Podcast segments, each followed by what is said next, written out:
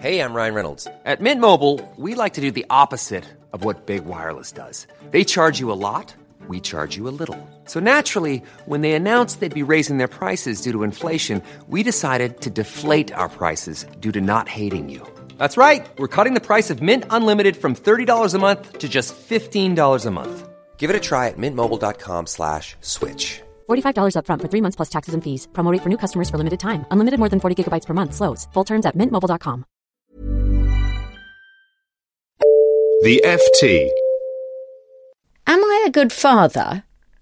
Last week, online readers of the FT, Bloomberg, and the Wall Street Journal were accosted by this question in a big white banner advertisement paid for by UBS. As I glanced at it, two further questions occurred to me. A. What business is that of a bank? And B. What about mothers? For some of life's questions, you are not alone, the advertisement went on. Together we can find an answer. So I clicked through, and it turns out that the bank has found an answer already. The trick to being a good father is to hand over your money to UBS. We can help you plan for the future and provide the life you want for your loved ones. This raises a further question where chutzpah and disingenuity work as a marketing strategy. I pondered this for a bit, but then lost interest and returned to the FT website. There the question was again Am I a good father? And am I a good mother? It might seem odd, given that I've had 24 years in which to consider the matter, but until now I've avoided asking myself this question. That's partly because of the pointless guilt that comes with it. But it's also because I have four children who have needed very different things from me at different times. Some of those things, like fish fingers and early bedtimes, have been easy to provide. Others have been much harder. Sometimes things go to plan, more often they don't. Yet my shrinking from the question is mainly because I don't know what it means to be a good parent. What's the standard? Am I a better mother than my friend who indulges her children's every whim? Am I a worse one than the other friend who made sure her children could all speak three languages, knew the Greek legends, and had won gymnastics trophies by the time they were eight? Which of us is best? And who's the arbiter? Working out if you're good at something is usually fairly straightforward.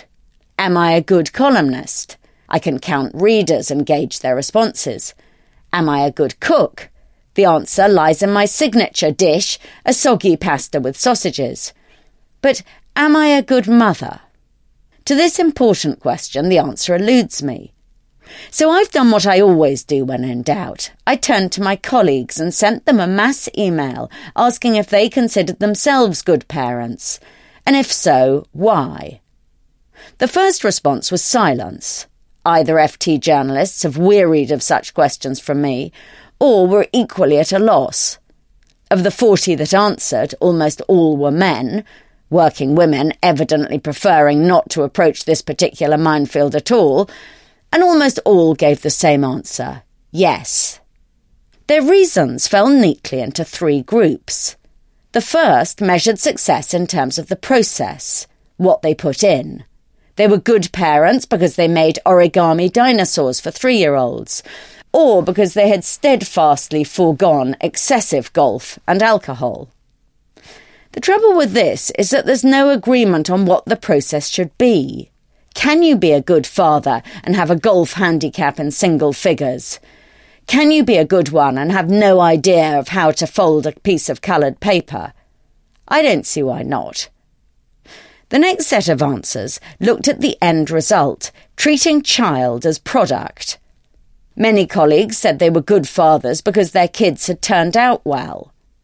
But this is even less compelling.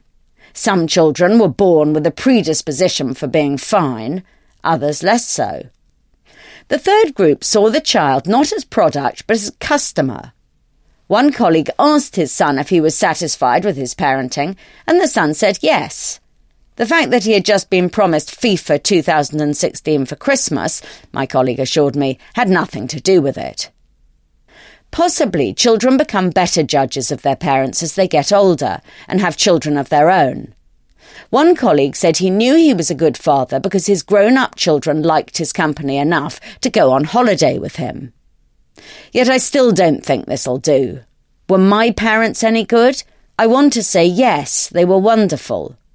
But they never made me do my homework and allowed me to wander around London alone from a very young age, something that would now necessitate a visit from social services.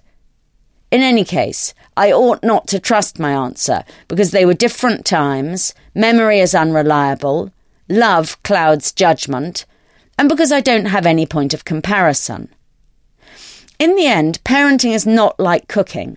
There is no attempted process, and neither is there any product or customer. The question asked by UBS simply makes no sense.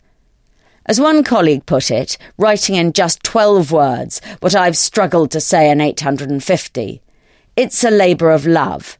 Good and bad don't come into it. If you enjoyed listening to this, you might like to try our Hard Currency podcast presented by me, Roger Blitz, the FT's currencies correspondent. Each week, I discuss the main talking points in the markets with experts in the field. You can find our latest show at ft.com slash podcasts every Thursday.